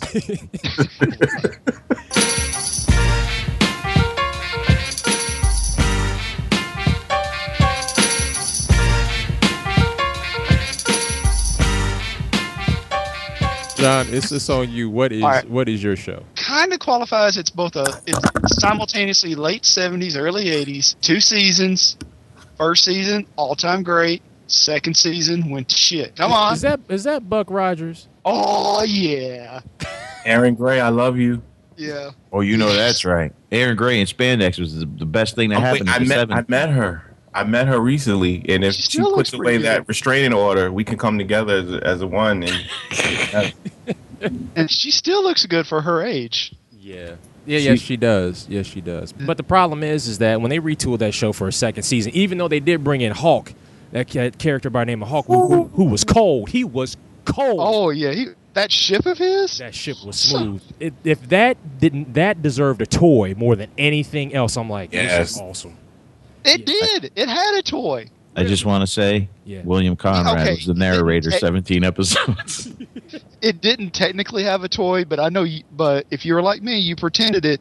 The Masters of the Universe vehicle that had the claws. You Yes. pretended that was Hawk's Oh, ship. But of course, but, but Yeah. of course. Yeah. But see that you know that show got retooled with the second season for a bunch of reasons. One was budget. Oh, And- God, yeah. And so and that's why they. How could they run out of budget when they showed the center of the? Uh, they only used eight shots, all from the original pilot. It's like, Oh, I know. I, I know that. No, I know that. Yeah, but they just the budget was high because those dude they used sets back then. I mean, yeah, sometimes they had those painted backdrops, but Yeah. dude, they had a hangar. They had a hangar with ships in it, and it wasn't paintings. you know what I mean? They spent money on that show. and Gary Coleman was the president. and he also came from our time, and he was just a genius. Yeah. Oh, see, that was the death knell. See, second season was bad. What you talking about, Shawn? And the second season was bad because a lot of those episodes got preempted, and so a lot of people didn't even see them. So the ratings just kept getting worse and worse. The worst part of the second season is when they replaced Mel Blanc as Twiki. Yeah, and they finally brought they finally brought Mel Blanc back towards the end of the series to do the voice. Yeah, because like Because Bob Elyea, man, he sucked out loud. Who was the woman who Princess Ardala? If I Oh. could find Oh. a woman, Mm. I would marry the next woman that will dress up like Princess Ardala and do my fantasy that I have of being captured as Buck Rogers. if you know that fantasy girl, I will put a ring I'm on. gonna it. look for it right now. She I'm looking for her was hot. She, She's on was she was in a lot of shit back then too, man. Sexy. Oh my god. Remember the remember the episode with the tele- telepathic midgets? We all remember that episode because we were because especially when you were like I were and watched it much later. You're like, "Go midgets, go midget!" Oh, what the hell you have to cut? yeah, wasn't that the one where they uh, mentally took off Erin Gray's clothes? Yeah, Yeah, I do it every time I watch the show. And you know they must have done something just from the look on her face later. You know that something went down. Remember the episode where they had the vampire, the alien vampire, and he was seducing Erin Gray, the, the character, and she was dressing sexier, and she tried to seduce Buck. Oh my god, hmm I need help. See, that's why my mind ain't right now. I ain't got no sense from See, this that's stuff. why I ne- that's why I never had any belief in Buck because Buck should have been more, like they try to make him a playboy, but really, he sh- he would have been hitting the shit out of Wilma Deering. Well, well, here's the thing, man. You If he had got- any kind of game. you gotta un- you gotta understand every sci-fi every sci-fi show that came out during that period of time that had a Buck Rogers type character were all loosely loosely remodeled or based around Han Solo. Mhm. Oh yeah. You know, all of them. All of them were loosely based around Han Solo, whether it be Buck Rogers, Jason the Star Command, all that stuff. All that was loosely based off of Han Solo's character, so or characteristics. So Still to this day. Buck should have been tapping every girl he met, man. He was a space pimp. Darrell, Darrell, her name is Pamela Hensley. Oh. And the last thing she did was a show I'm surprised didn't make anybody's list. Matt Houston. oh, She Doesn't was on count. 12 episodes and she played CJ Parsons. That's we ain't seen her since 84. well, I, I, I, I was gonna talk about Matt Houston, but I ain't gonna talk about him now because you're gonna mention it. So I'm gonna have to Damn, dude, I just keep stepping on your toes. Your feet okay? It's all right, man. My feet are fine. Feet are fine. I'm all right. Oh I'm all right. man. So I tell you what, I'm not going to talk about Matt, Matt Houston because that was my homeboy, Vigilante Justice. And, Remember he had a cat? Holy shit! Pamela Hensley had a body on her. That's what I'm saying. And I'm not going to talk about Hardcastle and McCormick. uh, yo, I love that show for the car. Everything else I did not give a damn about, but that Ferrari, they had a, he had a Ferrari on that show if I remember right. That car, that that show was dope for that car. To see that, that was that was another thing about '80 shows. You always had you always had the, the car, the old man and the young dude. Because the old man would impart wisdom. Yes. He always had a mentor. Yeah. Every one of them had a mentor. Yes. I'm t- man. If we go back in time, I think we could run television for, for like we could we could run TV. We can fix TV. yes, we. I could just see us now, just sitting in the boardroom. All right, this is all we need for the entire fall schedule. Give me a bunch of old men, a bunch of young men, and give me some cool cars, and we'll just work shit out. Just go ahead. And Go Erin get that. Gray, I just want her working. Just put her in the series she wants to go into. Okay, there's this scene of uh from Buck Rogers with uh Dr. Eli- Dr. Elias is like staring over at uh Hensley. You're not sure if he's staring at Hensley or the guy right beside her, because he's looking over like, hmm, my, but it, you never were sure. True. Yeah.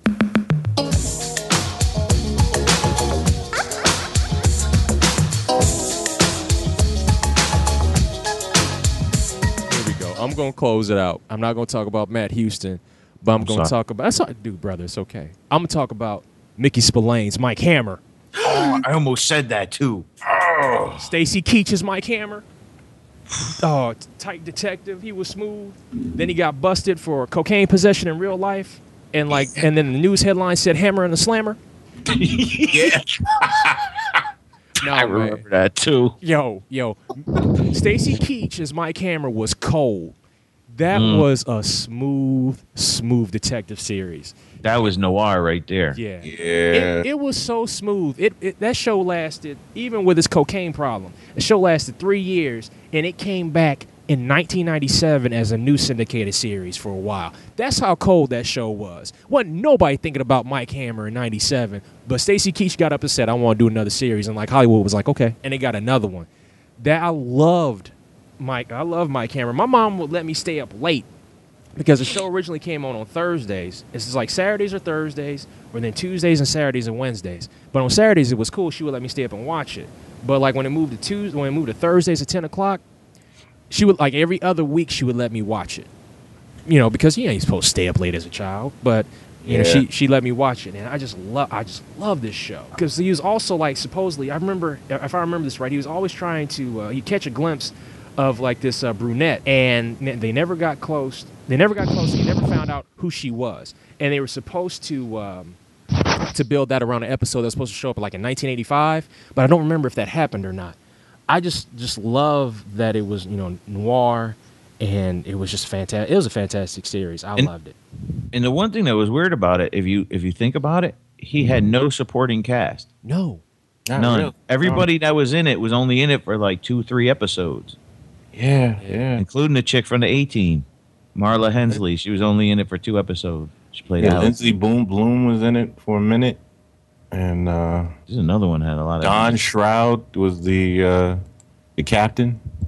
Yeah, because uh, Hammer's secretary was um he, she was the secretary, Lindsay Bloom. no, really, I'm surprised nobody's tried to bring that type of show back. I It would work. Yeah, I, thi- I think it really too. would work. But see, I think a lot of a lot of television is kind of scared to have a show that's just really built around one guy. You know, where he, like say for like Burn Notice is a perfect example. Burn Notice, that character, the lead character in that show, could stand alone if he needed to. Yeah. He really could.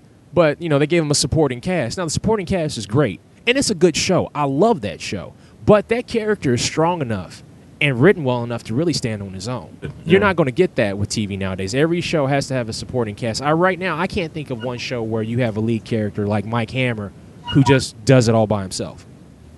I think really big, and then start making big, huge salary demands. Yeah. and they are, or they don't want him to get coked up and decide and they end up having to suspend production.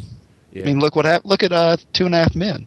There's a, there's a prime. Ex- uh, you laugh, but it's a prime example. Look at all the problems that he's having, and that's affected that show's shooting schedule. And that show makes. There's only one show that makes more money than that show, and that's American Idol.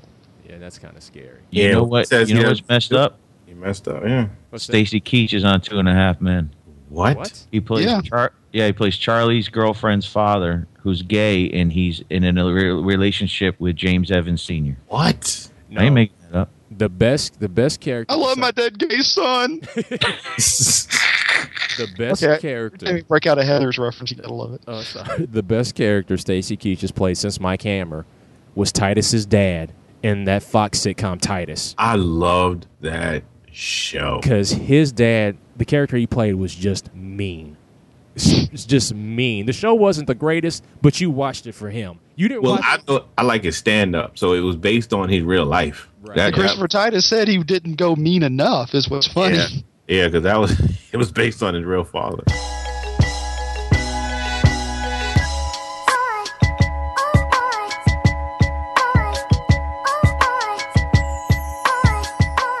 I gotta give props to Matt Houston though. So props to Matt Houston. I might. Yeah, we should we should do an honorable mention of like Magnum PI. Yeah, see, Yeah. now, Magnum. See, I think Magnum is uh, that's one of those officials. that You don't even have to mention Magnum PI because everybody knows Magnum. Nice. Everybody. Plus, you got I have to, and you have to go up to the show that if you're talking about re- using recycled footage, or talking about a show that did nothing but including a season of nothing but recycled footage, Airwolf. Yeah. Season. Come on, everybody knows that music.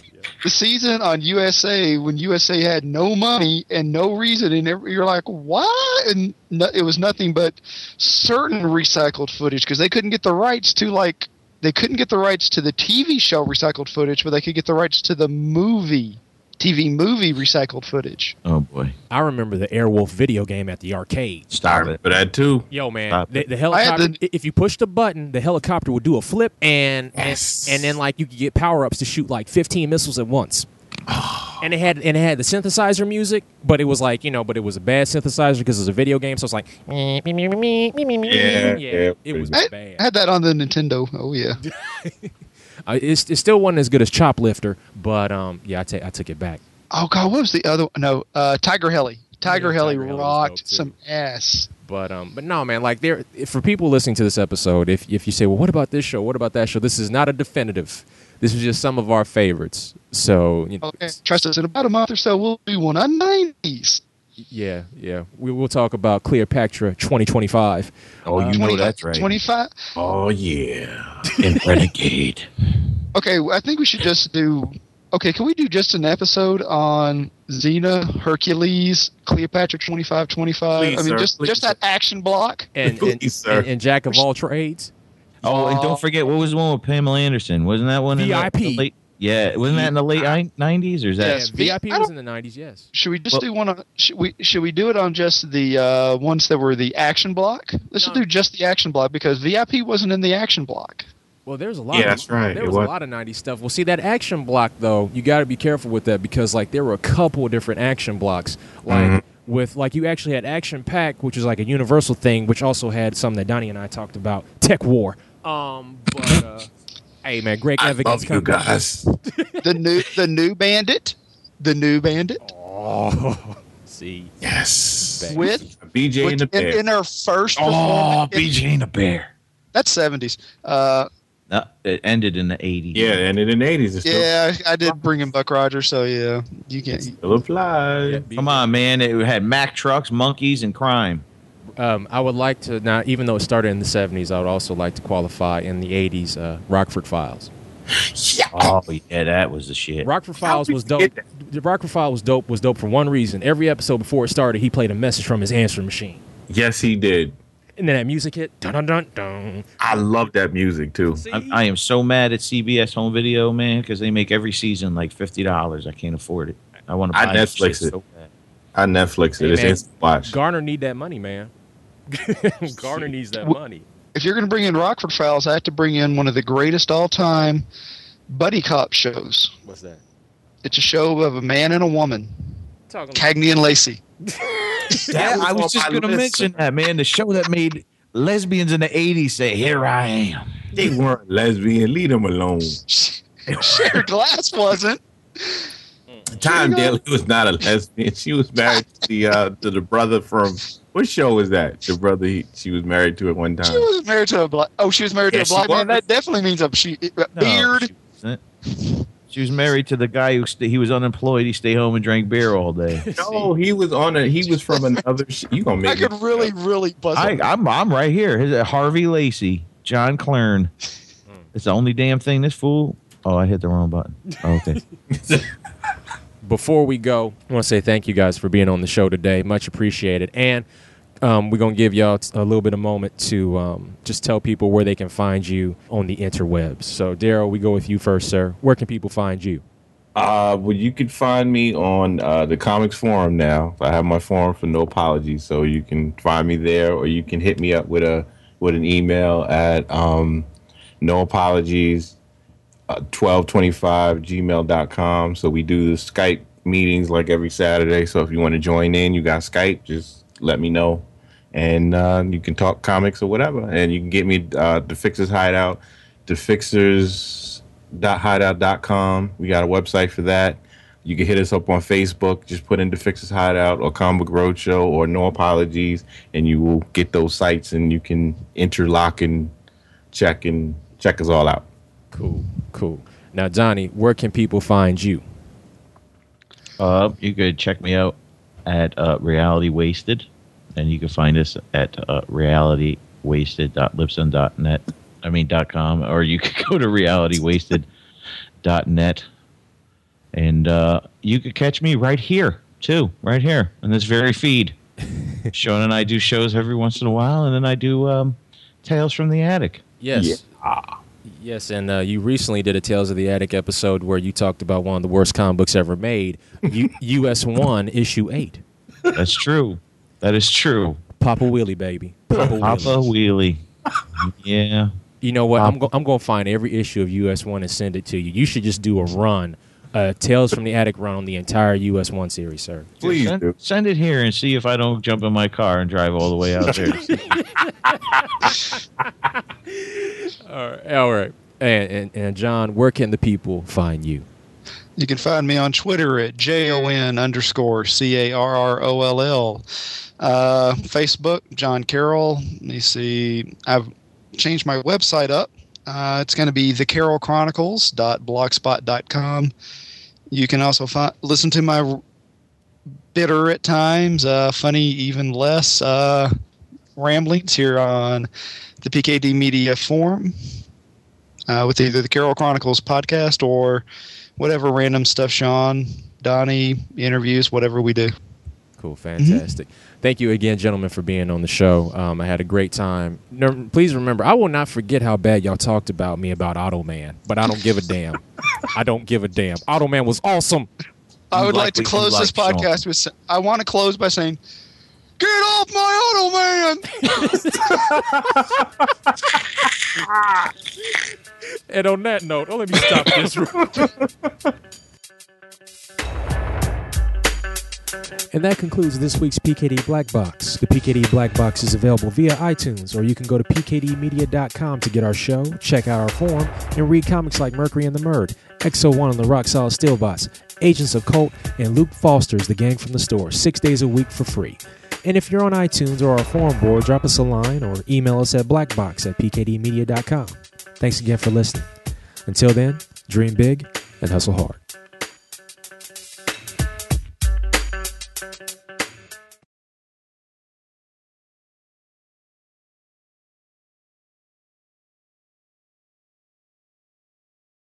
Oh, hey now. How you doing, sir? Good. How are you? Oh, doing good this morning. Doing good this morning. We, we got our list ready, and and uh, we are ready to talk some '80s action. '80s, got to love it. Street Hawk. Hey, I'm talking about Street Hawk. Please believe Street Hawk I will wish- be talked about. I wish we could include '90s because I would talk about the most awesomest of all time, What's that? Viper. You know, I I was like, is that 80s? I had to look it up. I was like, is that 80s? Because I remember that. Oh, No, no, the 90s. yeah, that was awesome. nine. That was like '90. Originally, I remember it was an NBC show, and Yep. then it went syndication. Sure enough, it was part of that action pack. I think, if, if memory serves me right, or was It it? was the, yeah, it was one of the Friday night shows with uh, Baywatch, I believe, at the, around the same time. wow. I think, well, in New York, they moved it to Saturday afternoons and just gave you like a block of stuff. It was on Sundays here in Memphis. Good Well, no, it was no, it was on Saturday night because you know it was right right, right after it. What's that? The that? second greatest '90s action show of all time, Baywatch Nights? Soldier of Fortune. Soldier. Oh, yeah. I Wait. First se- Uh, that the first season was great, and then they fucked up with the second season. Wait a minute. Wait a minute. Soldier of Fortune. Wasn't that the show with Dennis Rodman? In the Hang on, second I'll look it season, up. yes, Yes. it was. yes. Oh. Did you ever watch? Okay, you, did you you watch The Shield, right? Mm-hmm. You remember how they had the guy that they killed off in the first episode? Oh, I'm sorry, spoilers. They had him in the title credits and everything, so it was such a shock when he got killed and died. He got killed off. Yeah.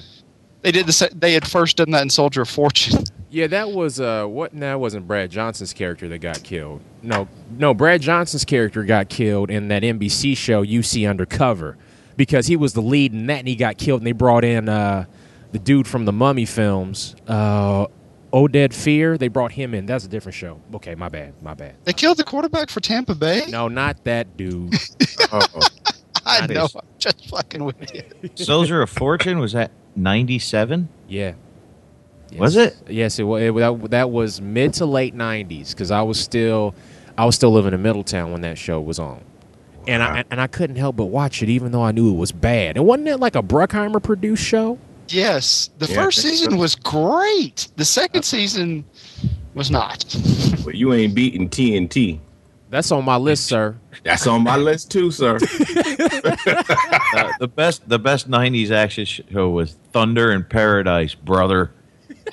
I have that. Let me check my list. Man, that, that was '90s. That wasn't 80s. That was the 90s. 90s. That was the best one. Hulk Hogan and and and Jack Lemmon's son. Oh yeah, that's Darrell, are you are you right. at, are you at Yahoo or are you at Gmail? Uh, actually, I got both, but uh, I have a I'll G, send it to I have a Gmail that's easy to, to for me to check. Okay, I'll send it to that. I've got I've got my all time the score that I got last week at uh a con. I'm going to send a picture of it to you guys. Hold on. No, see what I used to love about Thunder in Paradise. The reason why, that's the one of the main reasons why Hogan jumped. Nothing. no, what cracked me up was was that the reason why he took that WCW job, um, when his uh, WWF contract was up, they gave him a fat contract, but they said we'll give you a TV show. We're, fil- we're filming all of our all of our WCW shows in Florida, and at the time, so they're like, yeah, go ahead and you can do this show for us. And now, Donnie, how many episodes did you say that sh- that series had? Like eighteen? No, I'd had more than that. No, dude. No, it didn't. It, it it didn't. This is what happens when you make 18 episodes and you only show one new episode every five weeks. Ooh. Well, no, because I think they gave them like three movies though, too. Like Yeah, it was originally TV. straight to video, then one season, and then rebroadcast it. It was syndicated originally. It had 22 episodes before it went to before it had the other movies. And It, uh, and it had But- a movie in 90. Well, we four were two parters, so I guess you're that's an argumentative one. Yeah, that you're right. Yeah, Nope. four two four two parters. Yeah, No one can touch a man called Hawk. That's mine. That's my show. I would have to agree. I liked that. I love that show. I love Hawk was man. Please, I wish Hawk was my daddy. You know what? But he was better as Sisko once he got the goatee. Once he got once he grew the hawk goatee, I followed him. and shaved, and shaved the does. head. Once he shaved, then he became a badass. Sisko was like somebody you cared about when you finally shaved the head. Look, he- he he was scaring Vol, he was scaring um uh, Klingons. Okay, when you go back to he took a Klingon bat bat lift. He took it from a Klingon and punched the Klingon in the face. Or even better, when he punched Q, and Q was like, "Picard never hit me." And he's like, "I'm not I don't Picard, talk." motherfucker." exactly. I don't sit there having conversations. Damn, that show had everybody in it. Moses Gunn, Angela Bassett, Charles S. Dutton, Wesley Snipes. that was, that was the blackest show on television. Yes. That's not. Well, And Moses Gunn. God damn, Moses Gunn. Yeah. but you know that was a lot of those show people on the way up, people on the way down, and in between. Boom! Wow. Uh, Oh my God! There's a guy actually credited on uh, Thunder in Paradise as voice of the boat. voice of Thunder. It's like, really, really. voice of the boat. Well, it's voice of Thunder. I just put in voice of the boat. It had Carol Alt. Carol Alt as Kelly LaRue. Mm-hmm. I was looking at. Oh my god, Felicity Waterman was in that. Oh my god. Yeah, man, them shows is bad, man. Oh gosh, she was in Pensacola Wings of Gold. Oh, come on, man. You ain't have to bring up Pensacola. That show Come- was awful. Oh, that show was awesome. But I that show watched was it. awesomely awful. That Come show- on, but that- you know what? That show was great for one reason. You always watched it on the off chance, the off chance Barbra Streisand would pop up in an episode. There's always a chance because her husband was in it, and James Brolin is a bad motherfucker. I'm And- hanging up. Yeah. Oh come on, Ronnie Van Johnson. Click. Uh, Come on, there's, oh, it was the guy who played T.C. Russell in Passions. Come on, I gotta I, since They I've gotta been looking up. Oh, their token shit. black dude. I'm, I'm looking up shit for Moses Gunn. Can we count um um Little House on the Prairie as an action 80 show? Because every once in a while Charles had to whoop some ass. Not only was a did he big- had to whip ass, he had to save the town. That's right. There was big ass. Oh, we lost John. He should be oh, coming I- back. There, there he is. He's back. What did I ever leave? No, you were breaking up. You're not running Oh. off a wireless, are you? Oh hell no, Okay. All right. no. But don't forget there were big ass explosions in the last episode of Little House. Yo, man, every every two years they have a two-hour movie where somebody would come into town and try to set the whole damn town on fire, and and then and then Michael Michael whatchamacall, what was his name? Landon. Landon. Michael Landon with his curly hair would have to go out and go get the FTD dude to go save the day. Every every every two years, it always happened. It's the same That- shit. And Isn't that the an season alcoholic. finale where they built a fake town and they had all the people go in and wreck it? Or was Yeah, that Blazing Saddles? town. 'Cause I forget. That was the end. They Usually blew- Blazing Saddles. They actually they love, they love I the get town in the confused sometimes. I think from what I read, because my sister watched the hell out of that show, because five years older in her wheelhouse. Last episode, they're like, "Fuck it, we ain't selling the, the town got bought out. Fuck it, we blowing this shit up." Yep, I remember that. I watched it. I remember that. I, And re- they just Monday. then they dropped the keys and just walked on out. I just remember when they blew up the town. I was waiting for like the A team van to come out of nowhere. You give us, you give my team an hour. we, we can do anything. Uh, right up in right up in the buggy. all right, all right, all Have you been? You should. I'm surprised you. You should have been recording this, Shawn. Dude, I, I am. I, I hit record as soon as the phone call starts. you you want to know why? Because one oh day, Oh my God, Moses was in Cornbread Earl and me. Oh, oh, oh, that's why and I almost got you Shaft's big score. They had Shaft's big score in that in a three dollar bin. And this is why I hit record as soon as I hit call.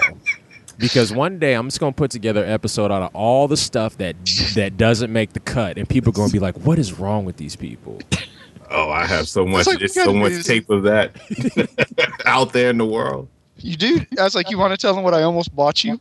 Yeah, go ahead. I almost bought him uh, Watermelon Man by with uh by who was it? Uh, by the good, the good, by the daddy, not talking- the son. Are you talking about John Amos?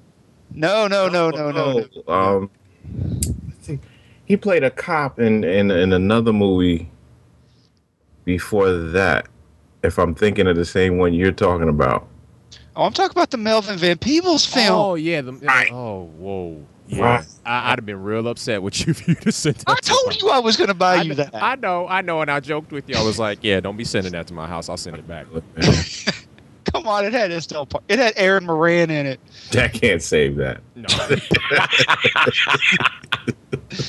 uh, all right, all right. Here we go. This is what we're Was going Melvin Van Peebles in it? Yeah, Melvin. No, he was the director. Because that's in the contract. Whenever oh, Lord have mercy. Black guy and white face. Come on.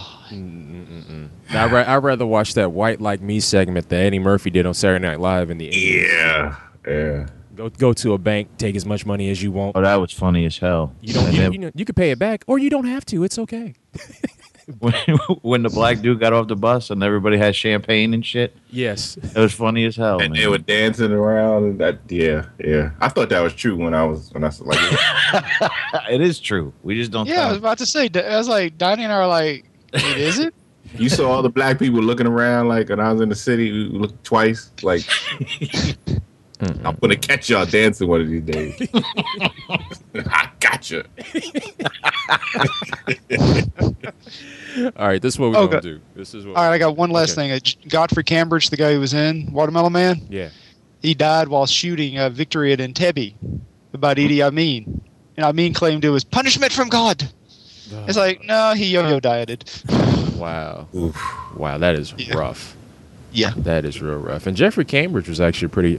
If that's who I think is, he's a pretty good actor. He's actually a pretty good comedian. If if, if I'm thinking of who I'm thinking of, You are. Yeah. yeah. he's actually a really good comedian. I think that dude was kind of ahead of his time, um, honestly, because like I heard some of his material on Sirius Sirius Radio, and because they'll they'll like you know there's a um, comedy channel Jamie Foxx has called the Foxxhole, and it plays like a lot of um, a lot of comedy, a lot of music, and they play like a they play for a while. They play like a bunch of uh, Jeffrey Cambridge um, uh, material, and the way it sounded, it sounded in a way it kind of sounded current, but I'm like, no, this is old, but it sounded current. I'm like, and I just didn't know how old this guy was, and that's that material is old, but it's still it didn't sound dated. You know, it's not like uh, my homeboy uh, Flip Wilson. Love Flip Wilson. Yeah, but it's dated. It's dated. It's severely dated. Redd Foxx, you could listen to some of his old stuff. It's it still fits now. Mm-hmm. Like some of the things he was talking about, some of the things Richard Pryor was talking about still fits now. Yes. What what hurts me about it's like as far as comedians like Richard Pryor and Redd Foxx go, they're comedians nowadays that literally just lift their material lift their material and just just go with it. I mean, it's literally line for line, Yeah, line for line, bit for bit. And I'm like, yo, y'all can't y'all come up with y'all's own shit? If not, why are you doing this? and they don't even get the context of what they're talking about. Like they don't even they don't even understand what the joke. It was ju- it was jokes, but they were out. They came out of pain Yes. of what they were going through. And comedians that do it now, they don't get that. No, they just they get the comedy beats, but they might Right. not they may not get the words behind it. Man, we about to have church up in here. Mm-hmm. Preaching. All right. This movie I feel like I feel like essence. Morgan Freeman at the end of, of Glory.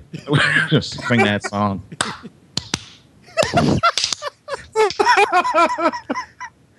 Come on up here, boy. It's okay. Say what's on your mind. I later in my life, I will be God. And it's a- We ain't never go get this episode started. All right. I keep thinking of that tear, that one, that last tear that came, that glory tear. Every time I got beat, I was like, my mother made me cry that glory tear. Uh, okay. like, okay. Jinx. No, Okay, well, we gonna get started. This is what we gonna do.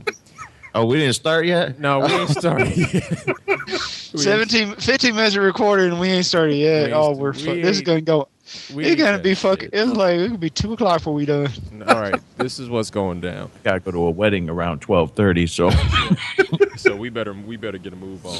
All right, we, late. we got we got four people on the call. Um, you know, we do what we can so we don't like talk over each other. I mean, it's cool if it happens, but let's try to let's try to be easy on that because you know how Skype is. Once three people talk, at one Skype explodes. So um, so let's be let's be careful on that. What we'll do is, is fa- like like I said before, favorite '80s action shows, and um, you know we I, we will allow if you got a show that's like a mixture of like reality slash sci-fi based uh, shows, like you know shows that are based in reality but they add a like a little sci-fi element, like Automan. We'll let that pass. It's okay. we we'll allow it. just because you were the only person alive that liked that show doesn't mean we got to allow it. I I don't give a damn. Because it's not even on my list. Animal. It's my damn show. I never thought I'd have the day to I'd, I'd have to make the day to say that, but I just did. Automan might be on my list still, but no, but that's the power of Street Hawk. But anyway, um, Sounds like yelling animal because I started chanting. Ain't nothing wrong with Manimal. Hey, man, you leave Manimal alone. yeah, Manimal That's is right. tight. Manimal is tight fucking horrible. Manimal is tight. I don't give a damn what Manimal. say. Like, like Donnie, like Donnie told me yesterday, Manimal transformed into three animals every episode because that's all the budget could afford. That's right. A snake, a bird, and a cougar. that's it. It was like, what is what? So that's the the producers had at home. Bring your cougar, Frank.